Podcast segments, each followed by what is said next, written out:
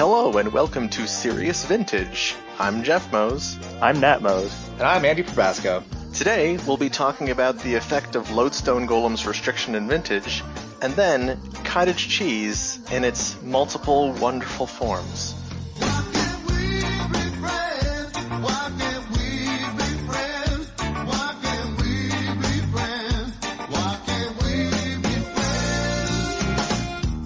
All right, so I'm just going to skip past the Lodestone Golem discussion and go straight to cottage cheese.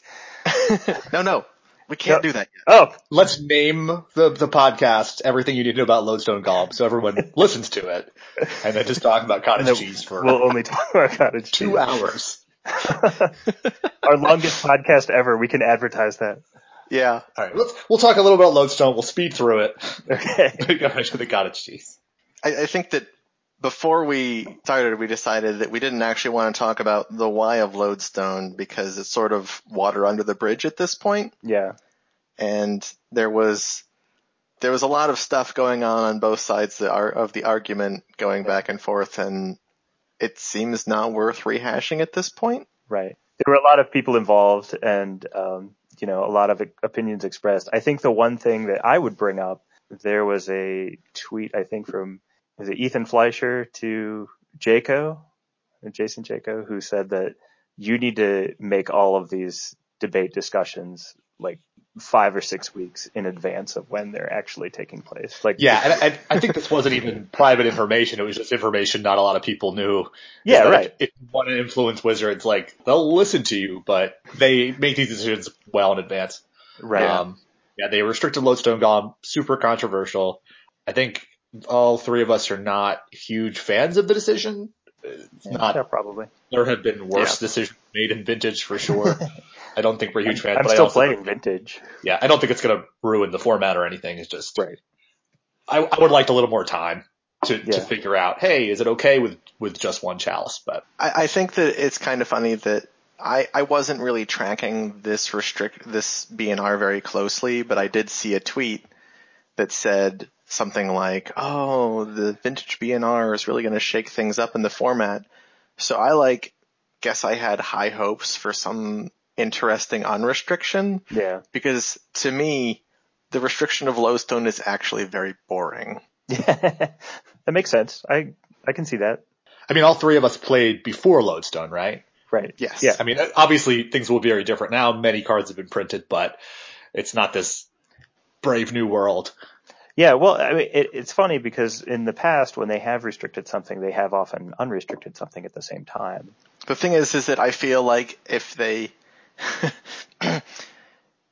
anything that they would unrestrict at a time like this would just make the power differential between like what shops lost and Oh, what yeah. anything else in the format would gain. Yeah, I guess if they even larger. Like I feel like Windfall is, I'm not saying unrestricted, but it's one of the weaker cards in the list. Yeah. It would be weird to unrestrict a combo Right. draw seven at the same time as unrestricting a shop's beast. Yeah, Really it's just like, oh, shops need to, needs to go down. By the way, you know, uh, blue needs another tool. They, Yeah. they're, they're feeling weak right now. Totally. And there was a lot of conversation about other cards. Maybe they should have restricted, but I don't think we want to get into the weeds with that. No. The Lodestone was restricted for better or worse. The format is going to change. We'll see what happens in the next few weeks, but we're going to try to sort of predict what might happen, how decks should adjust, how you should adjust, at least until the metagame gets a little more established. Right. Yeah, my response to Lodestone's restriction and like th- the first thing I saw in, when we when we were talking about this was someone being like, "Well, how will this affect blue decks?" And I feel like most decks in the format have been trying to pretend that shops doesn't exist and just deal it with the sideboard. So in the end, like So some of those decks won't get affected at all. yeah, that's what uh, they will just be able to more effectively pretend that shops doesn't exist. Right.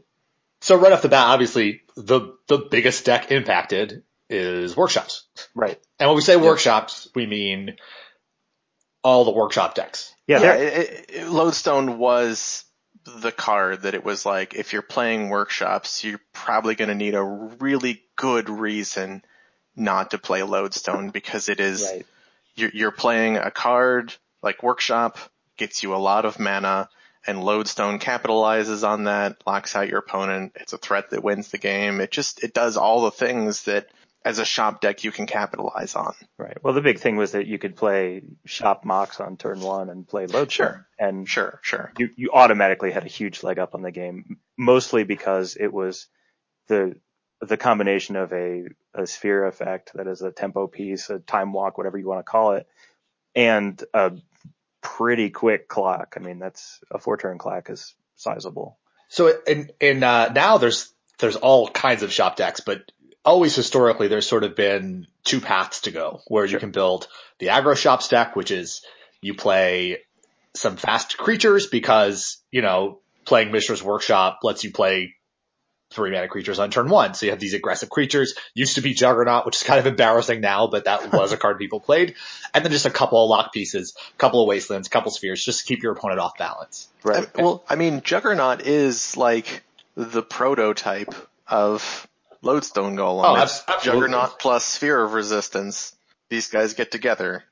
It's important to realize that now almost every shop stack starts with four lodestone and like four uh, revokers and Right. a, a handful of other cards. So every shop stack can just attack for 20. But there were these aggro shop stacks and then there were these prison shop decks and the prison shop players would say Juggernaut's terrible and it was just all lock pieces 100%. Smokestacks. They might, they might win with two Mishra's factories as their only win condition or, or Gorilla just attack Shaman. goblin welders or just hope that they concede. And I think what Lodestone did was it didn't just make aggro shops better or prison shops better. It let both of those decks play the job of the other, the other one, Right. Yeah. right? You had, you had the prison shop deck could just get a tempo hand. And if your Yeah. hand was good against prison shops, but bad against a tempo draw, well, you lose. And the tempo out shops decks, well, now you just had four extra spheres in your deck. And if you combined like sculpting steels or metamorphs now, maybe you just have a hand that plays turn one sphere, turn two sphere, turn three sphere, and they never get out of it. Right. Um, which the old tempo decks couldn't really do. They kind of just slowed you down one or two turns. And it let you do both of those things. And I actually think with Lodestone Golem leaving, and this is a total guess, but that's what's that, those are the decks that are going to lose the most, right? A deck that needed that flexibility. hmm I think if you have a deck that's super aggressive, maybe like the tiny robots list that I like so much, that's Yeah. just going to try to play giant threats on turn one, or if you have a deck that's super prisony, those are not going to be as hurt by Lodestone getting hit. But if you had a deck that really kind of needed that flexibility, there's there's nothing that really replaces. So do you think that we're going to see sort of a greater sort of specialization where you're not going to see see things that are running down the middle. You're going to see things that are like really heavy aggro or really heavy control. I think those are the decks that get hurt the least, but those were really strong decks before, so it's possible Right. they're still good. I, I don't know for sure. I would love to be proved wrong because this deck is like pretty fun, but the, uh, the Dark Depths deck that just started appearing with Mhm. workshops and the Dark Depths Thespian stage combo. I feel like that deck's hurt a lot, right? Because it doesn't have a ton of lock pieces.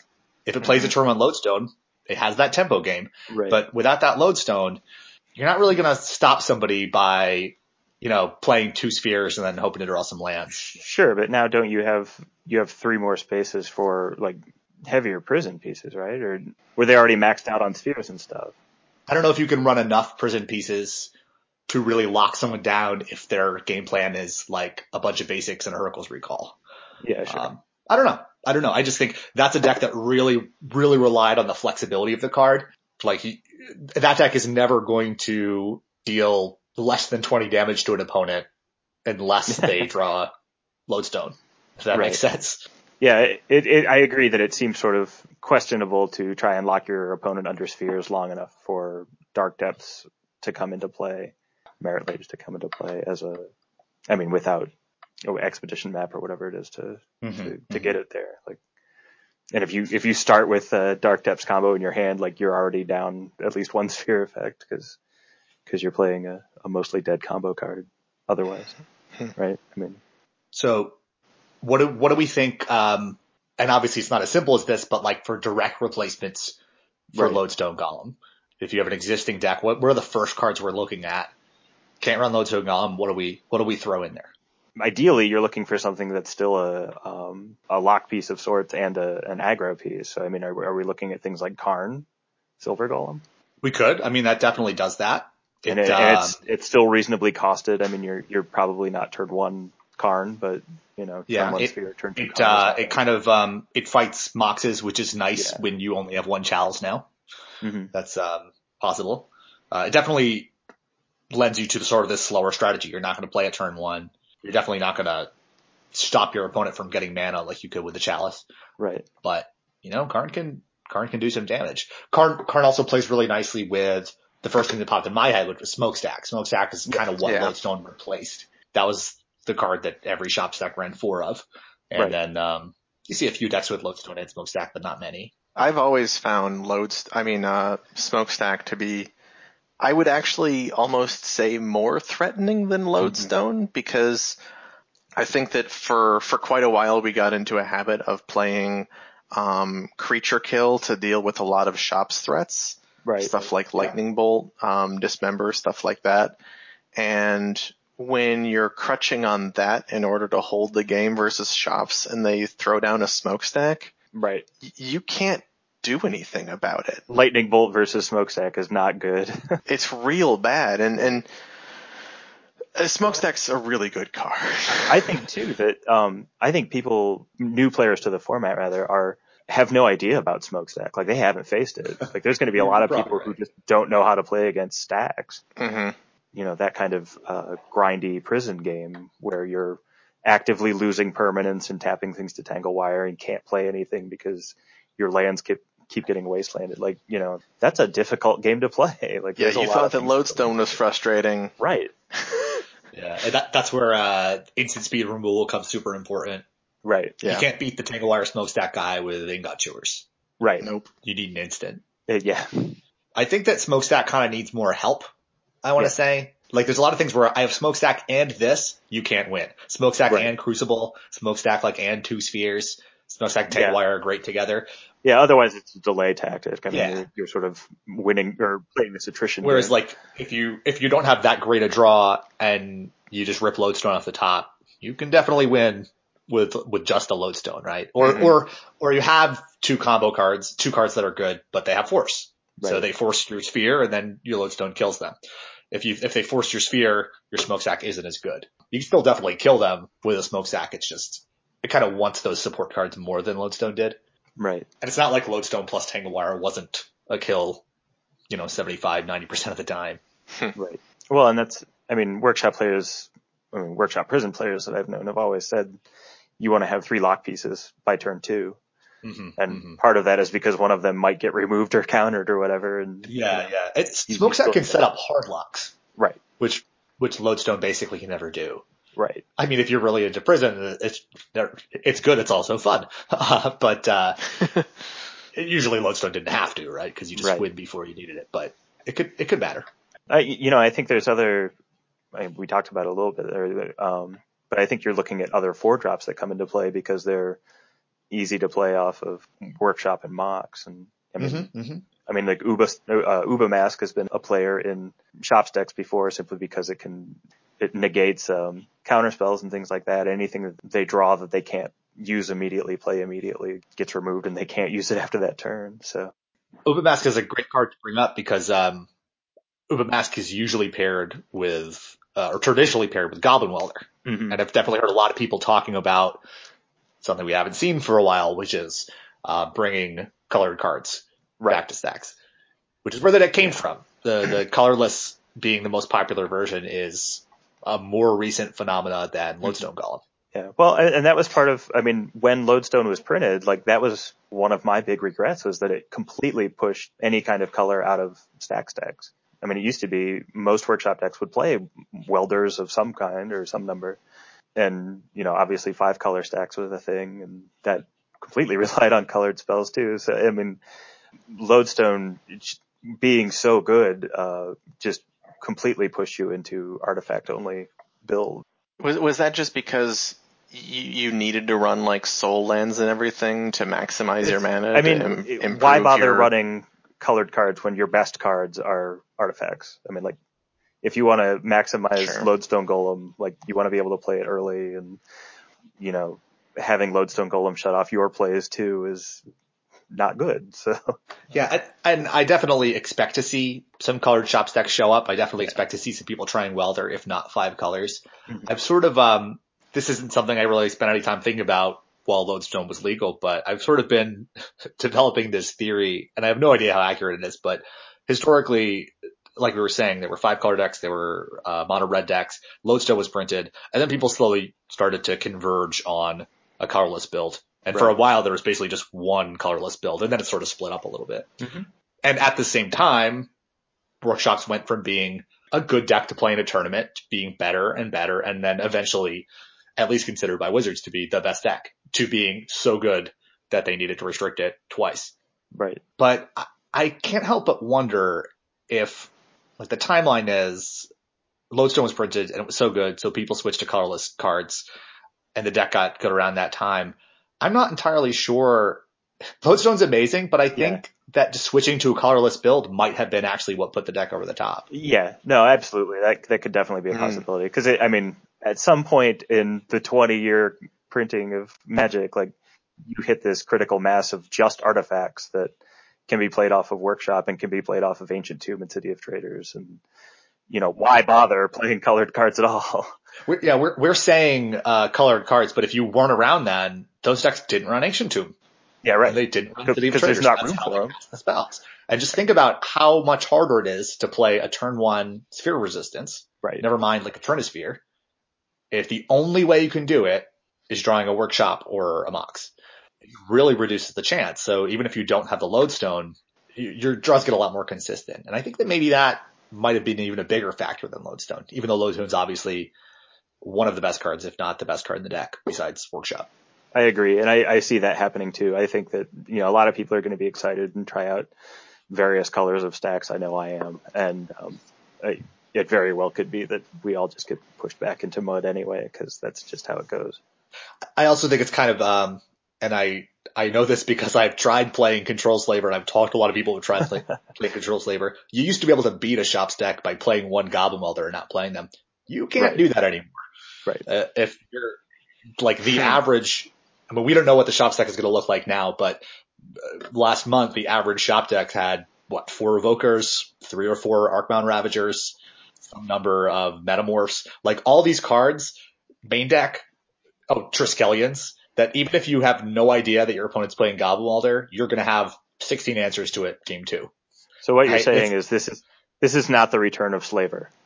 Not a restorative slaver, uh, but also uh, you lose that edge in the mirror. Right. right? Like if I'm playing, if you, if I'm playing red shops and you're playing mud, it, my welders are probably not going to stick around too long. Yeah. I'm not going to have or we- that. Yeah, Big we either both have welders or don't. I mean, based on Yeah. Uh, that, so talking about, uh, shops mirrors, I think, uh, uh, there are a decent number of cards that shop stacks were running for the mirror for Lodestone Golem. I think Dismember was Mhm. one of them. We might still see Dismember in decks, but it's a lot worse when you can't Yeah. kill Lodestone, when you're not killing the Lodestone Golems. And I think Porcelain Legionnaire Oh yeah, which was pretty popular. Three one first strike Yep. is so good against a lodestone draw, but if your opponent is just trying to lock you out, or if your opponent is trying to wait an extra turn to play a Karn or a Wurmcoil Engine or something, yeah, something bigger. it's kind of bad, right? Right. Yeah. So we'll see. I expect some people to to run more of those because oh, we need more aggressive starts, but it's just not quite the same. Yeah. And I think that's going to be a pattern talking about other decks. I I know I saw some people talking about how this was a return for Slash Panther because that was an aggressive option that you could run alongside spheres and play Some- through your. somebody's going to do it. Yeah, oh yeah, obviously. I mean, it still kills planeswalkers and stuff. Like it's still, It is true. It's you know, true. it still has options, but since since we already mentioned that some people may not remember the days of yore before we switched to mud, um, when we talk about five color, we've obviously talked about Goblin Welder, but what are some of the other cards that we might see trying to inch their way It's- back into? it's all the best The cards shop you can stack. think of. So, I mean, mostly you're looking at tutors because they're looking to try and set up a, a Trinisphere lock or a Crucible Strip Mine lock. So you, I mean, you see Tinker, you see Demonic Tutor, Vampiric Tutor. Sometimes you see Crop Rotation as a way to get Strip Mine, or Workshop, or Tolarian Academy, or It, it is pretty funny. Um, Tinker in uh, Workshop deck is a lot like Now, if you didn't play five color shops, you probably also didn't play extended era Tinker decks, but it's like, that's what the card was sort of supposed to do. You don't just get out a Blightsteel. You're like, Yeah. what's good in this situation? Like, Right. you, you run, you'll run like a Sundering Titan or a Myr Battlesphere or some giant thing, but you'll also sometimes play Tinker turn one and it resolves. You'll be like, well, I'll get a Trinisphere here, right? You get these, you might get a Lodestone Golem now, right? No, yeah, It's- no, it's funny because I, I tested uh, five color shops a couple years ago and I, I couldn't make room for four, four lodestones because it kept shutting off all my spells, but I still played one and I tinkered for it and tutored for it quite a bit because it makes, Like, it there's- makes sense. there's a lot of times where you want a beater with a lock piece and that's the one that does it. Yeah. And Um, obviously it still comes down turn one off the shop and mock. So it's like, okay. when uh when Roland Chang played an updated uh five color shops deck last year sometime. It I think last you May. just mentioned it in an article that you just wrote Yeah. about the subject we're talking about now. It was mostly the same as his old list, but he added Dack Fayden, Mhm. which is pretty awesome. Cagey. It's yeah. pretty fantastic in a workshop deck. Like, not only does it counter your opponent's Dack Fayden, not only is it amazing with Goblin Welder, not only is it in a draw engine in a deck that desperately needs it. Like halfway through the game with shops, half of your cards are mana you don't need, right. right? Dack Fayden's amazing. It, stealing moxes is so much better in a workshop deck Yeah. than it is in any other deck. Right. Like imagine Hmm. stealing your opponent's mox and then playing a smokestack. It's just absurd. Yeah. It's it's an interesting card, and I wouldn't be shocked. No one's working on this deck, right? So I wouldn't be shocked if there's some card we're not thinking of that they can that a shops that can really take advantage of that just Oh, no one has even considered before. Well, I mean, like we have unrestricted thirst for knowledge now. I mean, that was yeah, with with Goblin Welders, it's not so bad. Yeah, and I know I, I think uh, I think Ben Perry was playing with Thirst for Knowledge for a while, or recently too. I mean, not like, but I, I think that was, you know, he's that's making a comeback. I mean, it's certainly a possibility. Yeah. All right, so let's talk about what other decks are going to do now that Lodestone is restricted. It, we don't know if the cat's away and the mice are going to play, or if uh, the deck is still just as good as it used to be. I don't think the deck is dead by any stretch, but oh, I don't think so either. but what are people going to? How are they going to react to this? I mean, I think the the next big boogeyman in the field is still Mentor, right? You- You're still looking at decks with Gush and control pieces and compact way to win, which turns out to be Mentor. Yeah, absolutely. I mean, think that's um, in in a lot of meta games as popular as shops or, or, or close. And now they can legitimately run four main deck mental missteps and four main deck Flusterstorms and just play against which each other. which as Seth was saying, a lot of them were doing already. Right. Yeah, absolutely. I, I, some people genuinely were like running a bunch of extra cards against shops. Oh, Maybe sure. you can run fewer. I feel like if we see a return to like five color shops, then suddenly those mental missteps are really good Mhm. against Yeah, because they're better against welders. Yeah, you have things like Welder, and then if you're going to play like Ancestral, Vamp Tutor. I mean, you mentioned crop rotation, mental fact, misstep feel against like the crop rotation. There's like, no way crop rotation sees play just because of mental Oh yeah, misstep. yeah. yeah, it's Yeah, not to playable play, anymore. It- um, you just You can't. just can't do it. You can't Right. get it. Because if you, if your crop rotation gets mental misstep, you still lose the land. You just, that's not something. You just lost the game, is what happened. Yeah, absolutely. I I think there are cards. I've been uh, talking about this with people all day. I think there are cards that people were running to beat Lodestone that they don't even necessarily know they were running for that reason. It's just Mm. been a part of the format so long. And I think Lightning Bolt is a good example of that. I think people are still going to play Lightning Bolt, but I think it's a lot worse. Yeah. Yeah, I think Lightning Bolt's stock has fallen, and it still does a lot of stuff, but I feel like everyone has talked about the lodestone test and making or failing the lodestone test, and like Lightning Bolt was the gold standard. Well, Lightning Bolt wasn't really played before. I mean, it wasn't played before Lodestone all that much. Like you, you were looking at things Mhm. like Fire and Ice, or uh, I mean, I think Sudden Shock gets a lot better because it is better at removing things like Mentors. Mm-hmm. Because you don't you don't need that third toughness very often. I'm trying to think of uh, um, what things in Vintage does Lightning Bolt hit that Sudden Shock doesn't. Once we're past lodestone, there's not much with the three butt. Right. Well, it's, I mean, it still gets rid of a Mentor. It still goes to the face. I mean, but but it's not necessary, right? But but it is not as good at getting rid of a mentor as Sudden Shock is, Right. and not as good at getting rid of a Pyromancer even because they they might get just one token in response. Uh, and and it's missteppable, right? Right. That's our, our Lightning Bolt's missteppable. Sudden Shock is not It's for true. two Right. reasons. Uh, it- it, it interesting. Um, I honestly, I, like, I would take it even further. You mentioned uh, fire ice. Like, I don't think. I think there are a lot of situations now where you don't need to one for one your opponent because you have a little extra time. You can do better than that. You can kill. Right. You can pay an extra mana and kill two of their guys. Right. What Fire and Ice does, or you can you can run a Pyroclasm or a Toxic Deluge or something. Sure. You can't kill Lodestone with those cards, so you can't run them. But if you never had to kill a Lodestone, and we still do every once in a while, but if you never had to kill a Lodestone, you wouldn't necessarily need something so flexible. It's hard to say. It, it's it's this weird situation because if none of the other decks adapt to a post Lodestone world, like there's a lot of little creatures running around now. Yeah. And a lot of those creatures aren't necessarily good now that Lodestone's gone, but if people still run them, then you still gotta run cards that answer them. Oh man. Dark Blast. Dark Blast. Oh yeah. A card that's terrible against Lodestone Golem. Yeah. That, that card definitely comes back, right? I mean, I mean, Mentor, right? Yeah. You, you, don't want to. Yeah, if, right. Now it has to if pass. If Delver was more popular than Mentor, I'd be all over it. It would be great. There's a lot of stuff that I think is like really good against Delver that you couldn't run because of loads, like Slice and Dice. Oh yeah. But doesn't really beat Mentor. Man, remember Slice and Dice? Remember Massacre? Wow. Massacre's pretty brutal. Massacre's still good against Mentor. Yeah, I, I like Massacre. I had it, uh, I, I played it at Gen Con a couple years ago. I still like against Mentor. My favorite card is uh, Sulfur Elemental. I don't think that stock goes up or down based on this at all. Like you right, weren't bringing right. that against Lodestone anyway. You weren't running a main deck. I'm not going to run it main deck sure. now. Yeah, sure. Um, but the but the gush decks themselves, I mean, they were kind of. It's not like they're going to be cutting main deck anti shops cards to add more counters because they didn't have a lot to cut. Yeah, they um, weren't running them. Yeah, I, I could see people lowering their land counts.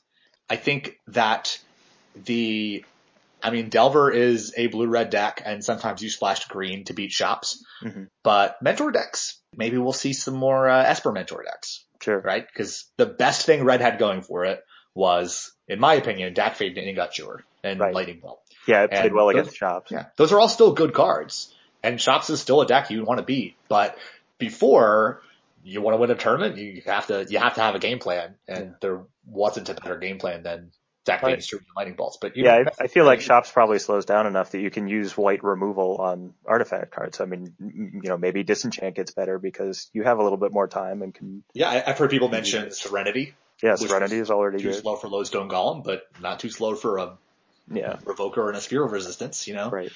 Serenity really dies to uh, stack Tanglewire, yeah. though. Yeah, bad not, for that. That's not great against that. Yeah. I've had a lot of bad luck with Serenity versus uh, Arcbound Ravager and Mishra's Factory. Oh gosh. You yeah. play Serenity, they're just like, ah, yeah, we'll just attack you for 10.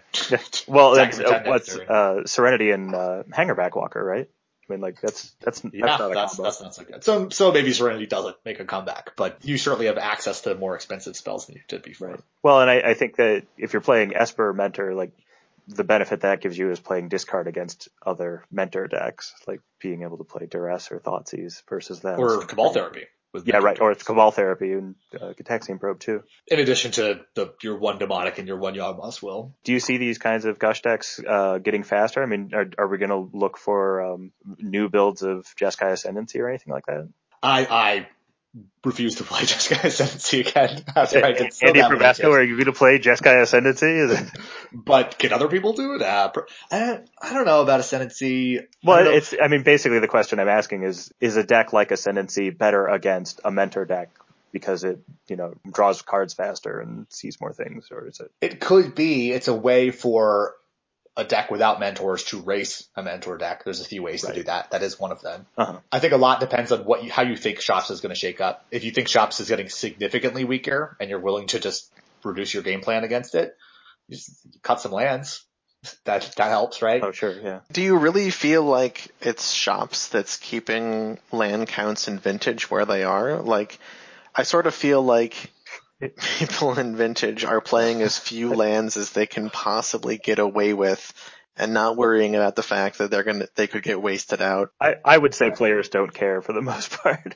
I run more lands because of right. shops. But I don't even know if this would change because now I honestly think maybe lands becomes an even better plan against shops than it was before because you have the time to just play a land for five turns and then win. Oh, sure. So it might even make sense to go slow instead of go fast.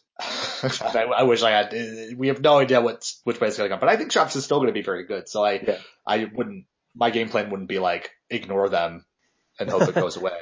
And I still feel like shops can just like throw a bunch of beats in your face and womp you when you think, oh, they don't have lodestone. I have plenty of time. If it goes into a direction where they're playing extra threats like Slash Panthers without lock pieces to back them up, then suddenly Hurkyl's Recall becomes amazing again. Yeah. becomes they just attack you down to, to 10 or, or 7 and then they can't stop you from recalling them and they can't stop you from doing something broken on your turn. Right. But if they go the full lock route, you might still need like a couple like one mana removal spells just to kill a sphere in the meantime. Right.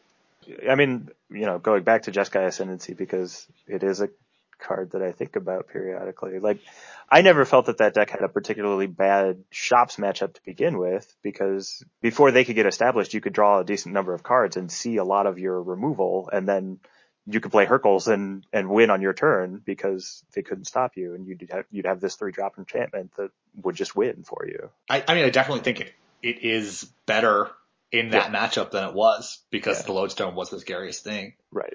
Well, I, I, I guess the problem is that you're losing all the delve spells. I mean, those were, Yeah. those were pretty You, important. you can replace them with other stuff, but Yeah, oh, that sure. stuff's a lot less flexible. Like the Delve stuff was good even if you didn't work going off, but Right. the other stuff might not be. Like Ideas Unbound is great when you're comboing off, but not so good the rest of the game. you can potentially add other cards too, because I mean, you were playing a three color deck that had to be three colors because you wanted to resolve a three color enchantment. But, you know, I mean, you could add a fourth color now and consider something like Birds of Paradise where you use that as a combo piece then too.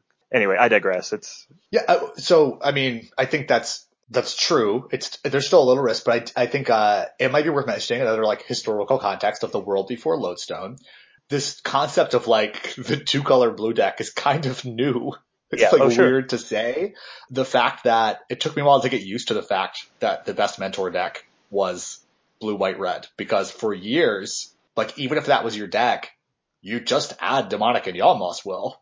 yeah, Like you just add the two underground seas to run those cards because they're Right. so good. And the, the minor drawback of having a slightly less stable mana base wasn't good enough to stop you from splashing those cards. Yeah. But in the post lodestone world, it was important enough to stop you from running those cards. Right. And those cards are bad against lodestone. That's another thing. Like Was it lodestone that did that though? I don't know if it was lodestone or more people playing shops or the colorless mana base. again, it was the tendency towards more powerful shop decks, I think, because you were, we, whether that was, you know, Lodestone inspired or, or active. I mean, may, maybe it was maybe it was the other decks. Maybe it was the aggro decks with the the, the Flusterstorms and the missteps everywhere. Um, that's totally possible. But I think, I mean, number one, demonic is not that good against the sphere because you you pay the cost twice. Right. Right. You one sphere out.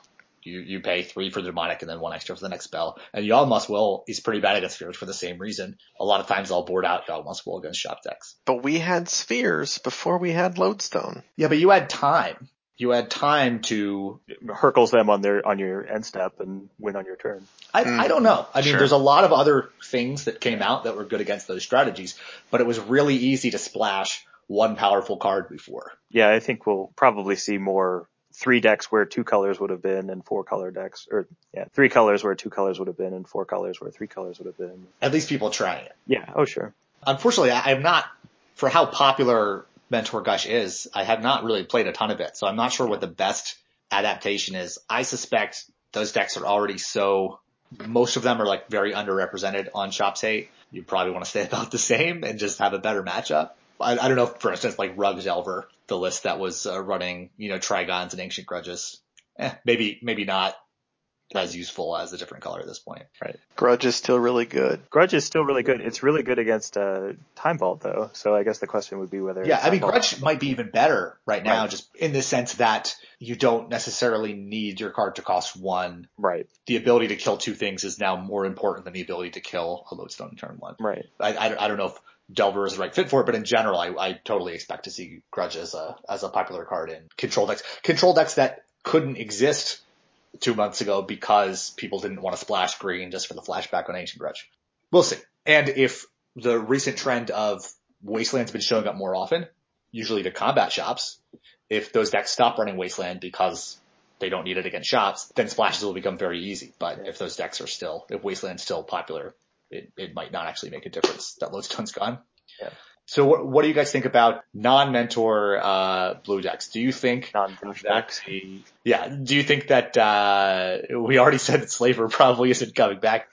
Slaver is not coming back. We know that there are some people who are going to try and make a Slaver comeback, regardless of whether Slaver can make a comeback. They have thirst for knowledge and no lodestone golem. right. Oh. And it's still not going to work. cards like Dack Fayden Yeah, right. for the variety of reasons we talked about already, and also just mental misstep and other people not call, cutting those bolts. Well, I mean, do we see something like Gifts come back where, you know, we're talking about a slower shops matchup where you can play Hurkyl's and then do broken things on your turn. Is there a Gifts deck that can compete with a Mentor Gush deck? I mean, It's so tough to talk about this stuff in a vacuum. yeah. Oh yeah. I think in regards to just shops, I think Mana Drain got a little better without Lodestone around. I Mhm. think you could wait a turn, cast the Mana Drain, Yeah, you don't channel need into some giant spell. Right. Mana Drain being good is a key part of a Slaver deck because you don't want to just rely on the Welders to Right. cast big stuff, and it's a key part of like a Gifts deck to be able to like leverage that huge tempo swing into a win. I think potentially we're looking hmm. at things like Gifts and Bomberman coming back. I mean, Bom- Bomberman has been around in some form for a long time still. I could absolutely see Bomberman getting a little better. I, I just, for gifts, I want to be cautiously pessimistic about it. I was burnt too hard when it came back. I tried a few Oh. other times. It just doesn't seem, it's really bad against Flusterstorm. So Yeah. what I was saying, I think Mana Drain is way better against shops, but it might still be bad against those other blue decks. I'm not totally sure on that. Yeah, I, I think that's always the problem is you're trying to resolve that one spell that you have to resolve. Yeah. I know what you can't do is what the Gifts decks used to do, which is your counter base is like four force of will, Yeah. three or four mana drain, maybe two other counters, like maybe a, a one misdirection and one red blast. You can't do that. You're not going to beat the Flusterstorm decks. Right. But maybe now Lodestone's putting less pressure on you. You can afford to run other stuff. Maybe, you know, four forces and three mana drains and a bunch of missteps in like a Flusterstorm or, uh, you know, some Mindbreak Traps of your own. Yeah, own. I think you're you're probably looking at uh, your own Flusterstorms and probably I, again I'm I'm coming back to discard where it's like you know duress and thoughtseize, which I mean duress obviously was no good against lodestone golem, but you didn't want to play thoughtseize either because if if you were on the draw, you like it didn't do anything, it didn't do enough. Yeah, yeah. It was not, Um, not so hot. So you're so you're looking at discard coming back and that being good against counterspells. something that Gibbs has going for it. We kind of glossed over it in the mentor section. I expect to see a lot less Dack Fayden. I still love Dack Fayden, but um, three casting cost is a very tight mana slot in these decks, particularly the mentor decks. And it's not as important to run Dack Fayden as it was before. You'll still see it, but I think you'll see a lot less. And I think that means Tinker gets better. Mm-hmm. I think it means the, the ability to, if you don't have a Force of Will in your hand, but you do have a turn one or turn two tinker, it's a lot safer to just play it. If they answer it, they answer it. It's fine for But- if they answer it. But it's not going to get dacked.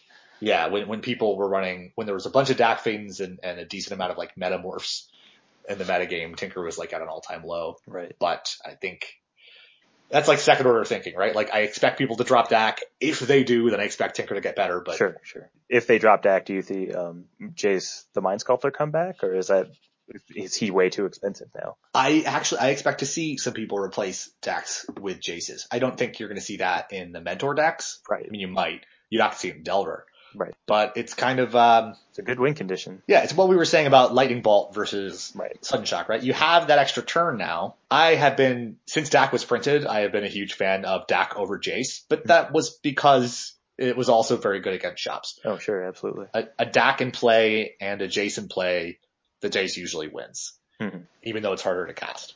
Right. So I expect people to try that, absolutely. Um, especially if people are playing slower decks or, or bigger mana decks, whether that's Gifts and Bomberman, like we're saying, or, I mean, Landstill was already running Jace, but like any, any deck that was running Dack Fayden before will really have to consider, do I still need this? Can I run at least like one Jace instead of this? Man, I feel like playing gifts. I mean, I want to play it too, but I'm sure it's not quite, I don't know.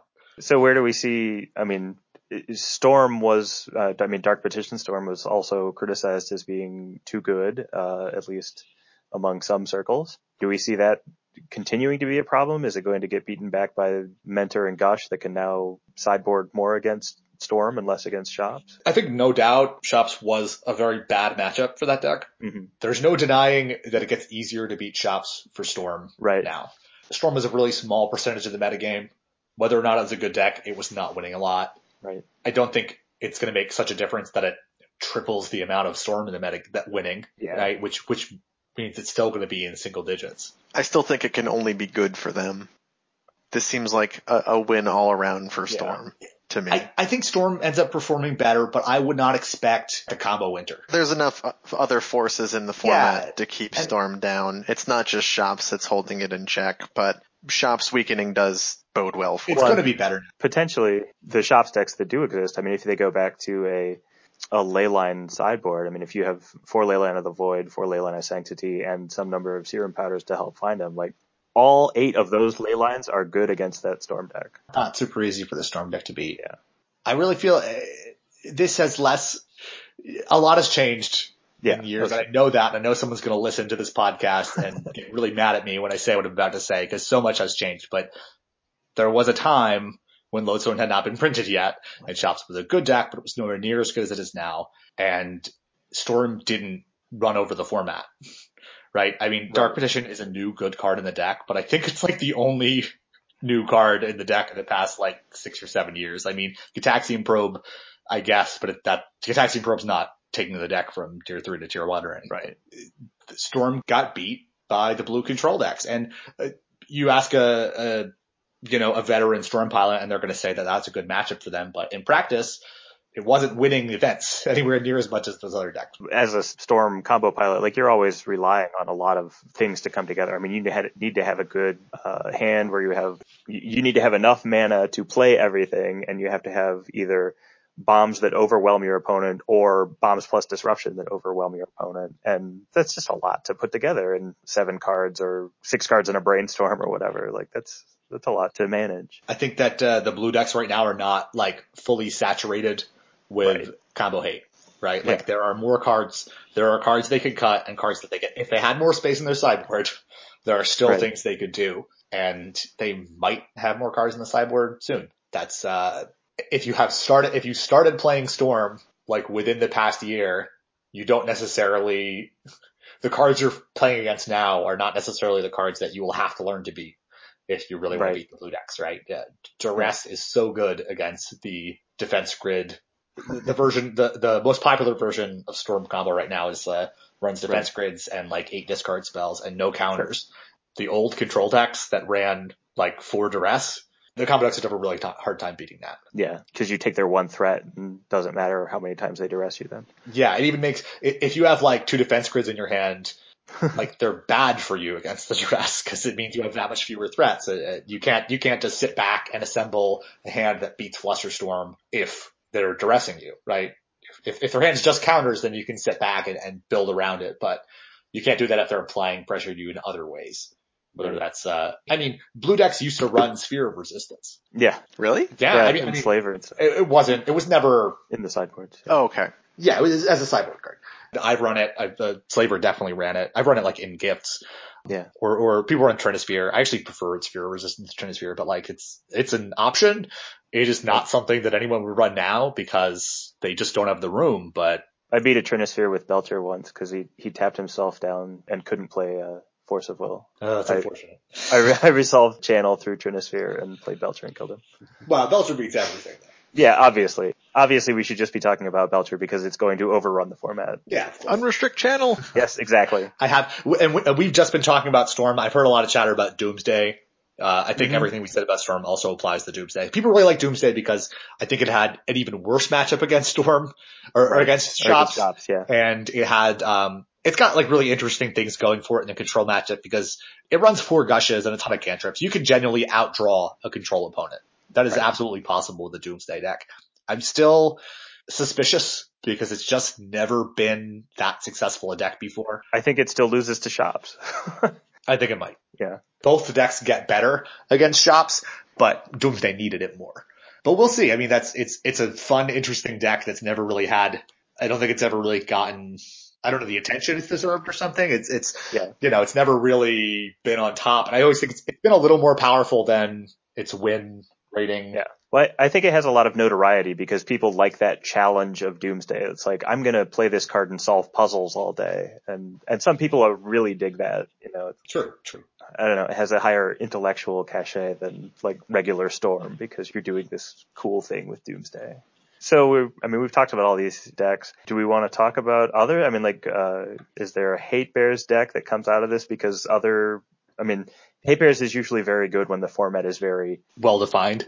yeah well defined. Like you have you have one big group of of decks that everyone's playing or a couple games. Like I think that was actually more true before, but that's possibly just because no one knows what's going on now.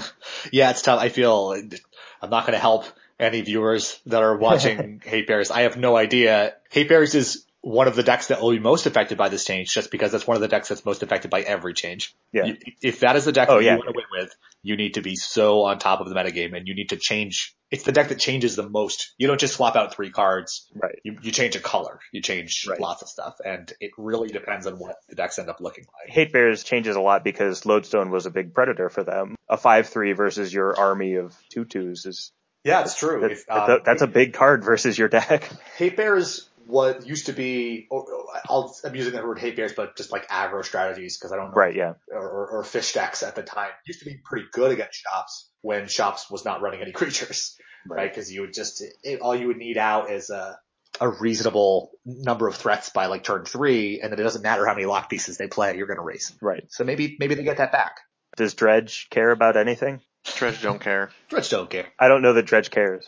Well, I don't, I don't think Dredge will be affected that much, but I have been a firm believer of the theory that if Shops dies, Dredge immediately follows. Now, I don't think Shops is dead, Oh, okay, yeah. but I just think it is so easy to sideboard against Dredge. I- I'm not saying, oh, if I run 10 sideboard cards, there's no way you can beat me. I know Dredge players can beat someone with 10 sideboard cards, especially if the Dredge player is good and the other player is not. But Yeah, I know what you're saying though. it's just the numbers game, right? If, if you're in the tournament and all of your opponents have three more sideboard cards, you're just going to get unlucky one more time, and that's all it takes to not be in the tournament. And I think that's more true for Dredge than any other deck for a few reasons. But I think one of the biggest is just because it's easy to figure out. If you don't know what your last sideboard card is, you should add Dredge Hate. You're you're not going to add the wrong Dredge Hate. It's all fine. It's not all fine, but like Right. There's a lot of dredge hate that overlaps with other things too. I mean, like surgical extraction is pretty good against blue decks, and pithing needle is good against shops decks, and you know, you you run into Grafdigger's Cage is pretty good against dredge and oath. Like, there's there's lots of ways to add dredge hate without taking away from too many other matchups. I also say that dredge hate becomes much more threatening the more different flavors Yeah. you can play. Right. mhm. Because dredge is very like dredge is, is almost a metagame call in terms of like what the hate you think you're going to have to fight is, Right. and if your opponent is bringing in a bunch of different types of hate, that's that's nightmarish. Right. I, I also think a lot of Dredge Hate is pretty good against Dark Petition Storm. Mhm. So kind of overlaps with what Sure. we said before. I think that's just Tormod's Crypts or Nihil Spellbombs or, or Ley Lines of the Void are, are totally reasonable to run against both of those decks. So if you find half of the players in the tournament suddenly have some sideboard space that they didn't have before because they're not worried about shops, at least half of that sideboard space is going to hate. It's just going to make it a lot harder, Yeah. a lot harder to win. But I think people still have to worry about shops. yeah, yeah. I think we run different cards than we did before we got shops. I think the matchups improve, but I don't think you're freeing up four sideboard slots. I think if you're freeing Yep. up like one or two. Yeah, I, th- I think that's the the takeaway from all this is that I think Shops is still going to be around, and you change how you play against it, and you'll certainly see differences in what you're facing, but you're still going to be facing artifacts. I think it occurs to me right now a deck that we missed, which I think is a loser from this exchange, is Oath. We didn't talk about Oath. Oh yeah, Um, Oath has quietly won like all of the largest tournaments yeah. that we have had in recent history. It won the last like P9 challenge. It won like the Asian Vintage Challenge. It won the Vintage Champs. It's it won not, two champs in a row. yeah, two champs exactly. It's not statistically. There's not a ton of Oath decks winning Right. like every small event, but it wins when it's important. And a lot of those tournaments are tournaments where everyone expects shops and shops shows up and does really well. Oath right, and it's not it's not always Yeah. highly played either. I mean, it hasn't the what was it, the last Power Nine? It was three players and had a win percentage of 77 or something like that. yeah. Whoa, Um, good job. it's proven itself to be strong against shops. Right. I don't think it's suddenly a bad deck. I think it can go Mox or Oath against any matchup, not just shops. But um, it didn't lose a good matchup, but like it was a metagame call and a metagame that might not exist again for a while. hmm I don't think it cuts in half how well it's doing, but it definitely I think it's it's going to be it's not going to perform as well as it used to. Yeah, I think you I think you probably end up running into blue decks that know that you're sort of a one trick pony. I mean, sometimes you're Oath and Show and Tell or whatever, but it's like y- your options for hard casting creatures aren't great. I mean, like if they can sit on counters and counter your your one spell, like And if we do see more of the, I don't know if we will, but like the big blue decks, like the Gifts or the Bomberman, uh, I think those were always pretty solid against Oath.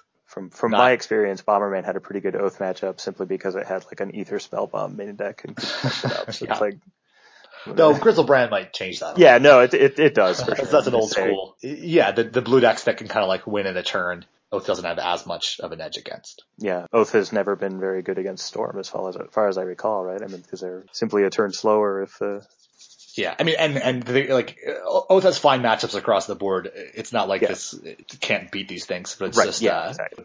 its best matchups got a little less important. I think. Yeah.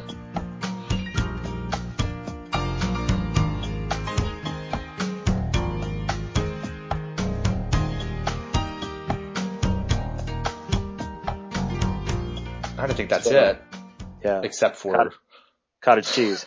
except for cottage cheese. I have so little to say about cottage cheese. Well, so so cottage cheese came up because I went with my my brother-in-law and my sister-in-law that also live in Toledo, and we had dinner on Tuesday with an Indian friend of ours and his wife, and for dessert they had this Indian dessert that was cottage cheese dumplings in cardamom syrup, and we each had three of them with vanilla ice cream and they wanted to give them to someone to take home. And Nate and Kristen are currently they t- they took the night off, but they are doing a keto diet with my wife. So basically, they're not supposed to have more than than like 20 or 30 carbs in a day. I know where this is going. The following day, I was just like preparing my lunch, and I happened to glance over at the nutritional information on the cottage cheese dumplings in cardamom syrup, and I found out that so there, there are these little there's little balls about the size of a ping pong ball, and they have an interesting texture. I, I had not. Have you guys ever heard of this before? No. no. Okay, they they have an interesting texture. I think Kristen described it appropriately. That it's sort of like a sort of like a soggy donut in syrup, I can I can imagine that. like a like a little spicy syrup. I feel like they taste really good, but that was a terrible description that makes me never want one. I, I, I, I it's it's very it's an very interesting because I would say that they have a good flavor, but it's a texture that like Sure, I'm not sure. entirely sold on. But uh, they have 53 grams of carbs in a single ball, So, and so to put that in perspective, carbs for their yeah, diet. yeah, for them. I mean, like we think of a can of soda as having a lot of sugar in it, and one of those ping pong balls is like a can of soda and a half, and we each ate three of them with ice cream. You, you didn't mention the ice cream before. I like that you had them with ice cream too. Yeah, just additional, additional benefit. Well, It wasn't frozen yogurt. It was legit ice cream. It was legit ice cream. That's uh, that's rough. I, I mentioned earlier that they had the uh, that they have the XKCD comic where they're talking about the the comparison of Cadbury cream eggs being the same sugar content as a can of soda. And when you're drinking a lot of soda, you think about how you feel after eating one Cadbury cream egg, let alone two or three. and it's like this is exactly what we're running into. Yeah, I literally did not think it was possible to pack that much sugar into that small of Oh, yeah. of a package, but Energy is dense. So good. man, modern science is amazing. Yeah. I can add to the uh, the cottage cheese discussion. So my wife has had us experimenting with our lunches. Both of us pack lunches every day to work. So one of the things we've been doing is barley salads, and we've eaten like starting at the beginning of the year, we were eating these pretty frequently for three months or so, and uh, it's basically like barley, which when you boil it, it comes out like oatmeal. Basically, it's a little bit dry, like dry oatmeal. Um, and we would add to that a cut up apple, some cottage cheese, and then craisins and walnuts. They're fine. They're okay salads. They're bland. but but it's like that's my experience with cottage cheese recently. It's just this bland sort of salad that is filling. Like it certainly lasts, you know, eat, eating one will last throughout an afternoon, but it's like there's no joy in this salad. that, that, that's don't make that. It's quite a sales it's, pitch. It's kind of the opposite of your little balls of excitement. Oh, oh my balls. Yes. I feel like not unlike the uh, lodestone golem restriction, cottage cheese is a very controversial food. I find a lot of people. I, I've met a lot of people who like refuse to eat it. I think I- that, yes. Who've never even tasted it. Who I, just I think that cottage cheese is something you probably just don't want to think about too hard. I like it. I like it a lot, but I try not to think about it. So I'd, I'd heard of, actually, I- kind of weird. I'd, I'd heard a, a story about cottage cheese on the radio Oh, a couple months ago and they were saying like it's actually really hard to make cottage cheese because all of the factors have to be right. I mean, you're putting, you're putting a, a, a culture into this milk basically and letting it curdle. Um, But not too And- much. Right, and, and so you have to have the right kind of culture. You have to have the right temperature, otherwise you'll kill the right kind of culture. You have to have the right amount of everything. You have to have the right moisture content, and it's just like there's actually a range of flavors that will come out of one type of cottage cheese. I mean, like if you get whatever brand of cottage cheese you get, like you can get the same kind repeatedly and have several different actual flavors come out of it. I, I noticed that I never knew I cared so much about cottage cheese. In Sarah's family, cottage cheese was very much sort of like a baking ingredient when they were growing up. So like, um, I never would have thought of this before, but Sarah's mom's lasagna recipe has cottage cheese in it, as opposed to ricotta. as opposed to ricotta, right? I mean, it's pretty much similar. I would. I'm not I always surprised. feel like the texture is a little bit weird. Yeah, it is. But I mean, so is ricotta. It's it's true. It's true. And there are other recipes like that where it's basically just almost like a straight up substitution for a different cheese, just cottage cheese instead. I, Elizabeth and I make cottage cheese pancakes every once in a while that are the best. I think I actually shared the recipe in an earlier episode when we were talking about pancakes, but they're super light and fluffy and they're really good with maple syrup. And so we, we make those all the time. They're great. I'm gonna get a little out there. Ha- Have either of you had uh, kefir? It's, it's a drink. Yes. Kefir. It's so it's it's not cottage cheese, but it is a cultured milk product. Yeah. I figured Oh. it's related. It's basically like drinkable yogurt, Yeah. I guess. But it's That's the what same thing. describe you- it as too. It's Yeah, you take milk. and yeah. It's, I think it's actually similar to the process you make vinegar, where you Yeah. take like wine and you put in this culture and it, it grows and it eats it. And, like it's very lightly carbonated. it's Mhm. like a it's like a drinkable yogurt that's very slightly carbonated, and all that stuff sounds very weird, but It I really like it. It it really does. Where where Um, would you find this? Uh, you can get it at the grocery store here. Yeah. And it's it's also another thing where we were talking about to the cottage cheese. It can be very different consistencies. Like you can, I I get it like this like Lifeway brand that you can get it like with flavors, and it's like pretty mild. But I've definitely had uh versions of it that are like just you know they cultured a little bit longer, and it's kind of like it it's it's a milk product and it tastes sour, and I like it, but I can I can definitely imagine somebody not knowing what to expect and drinking it and just assuming it had gone bad and feeling terrible.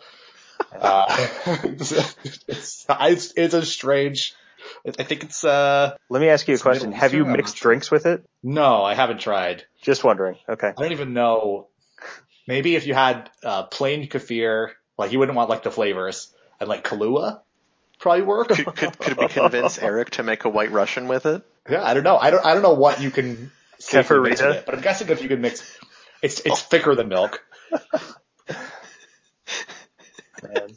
All, all the people who complained about us not having a food section in the last podcast. They're regretting it right now. they're sorry. Now I'm trying to think of more cultured milk products. I mean, there's just yogurt, right? right. Love yogurt. I I wonder how like, speaking of how difficult it is to make cottage cheese, how how did this originally just like happen? Because someone had to like do that the first time, right? And still eat it? and be like, oh, this looks like something I want to eat. So this is this is obviously a lie, the legend they tell about kefir, but I've heard this. So, and this is how vinegar works too. It's it, it sounds weird, but vinegar's delicious. Um, you know, it's it's it's a culture growing, which is bacteria, right? It's a bacteria colony, and when you have it and it grows, right? It's in vinegar. It's like eating some of the chemicals and like turning it into alcohol. Well, first it turns into vinegar, then it turns into alcohol, or no, the other way around. Yeah. It eats sugar, turns it into alcohol, and then eats the alcohol and turns it into acetic acid or something. I don't know. Right. But it, but it grows when it does this, and you can basically kind of chop off a chunk of it, and then take that chunk and put it in a different container of grape juice, and then it eats that and turns that into vinegar. And if you do this, you know, if if you're a fancy vinegar company, this is what you're doing. You're like cultivating in the same way you would like, you know, breed different tomatoes to to get the tastiest one. You know, if you find a really good vinegar culture, you do that. And uh, it's the same with kefir. It's a living organism that grows and eats it and creates something else like carbon dioxide. Uh, but there's like I, I've read on the back of a kefir bottle, must be lies. Uh, but like it, it is like it is like said that this one like colloidal organism that the Buddha drank it. Not like this brand. It's just like all kefir comes from one source. Like one guy figured it out and then figured out that you could just kind of share it and you could do it. You could, you could in theory just split it up forever and keep passing it on or whatever. yeah. So it, they, it definitely goes back a long time.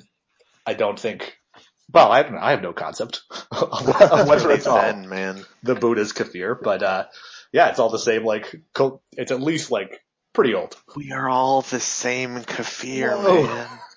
Uh, That's, uh, it's a different episode, I guess. yeah. We got we got to wrap this one up. We're just going nowhere at this point. Going nowhere, like Lodestones two through four. Wow. Oh, rest in peace, Lodestones two through. So what's what's going to happen is that you're going to really get blown out now when someone goes first turn Lodestone against you because Oh, you're just yeah. not prepared That's for what it happened with anymore. Chalice. Oh my god. Yeah, it's it's pretty I much the same handle thing with Chalice. Chalice, right? Like Chalice, and you kept a handful of moxes. Never mind, I'm not playing this game. I wouldn't have kept this two months or uh, eight months ago, but think think about how it's gonna feel. Just like imagine yourself, you know, a, a few months from now in some like Power Nine Challenge, or you're at the Vintage Champs, and it's like the last round before top eight, and you go to round three against Shops, and they go turn one, Mox Workshop Chalice Zero Lodestone Golem. and you're going to say, should have banned that card. yeah, just uh, it's gonna be so sad.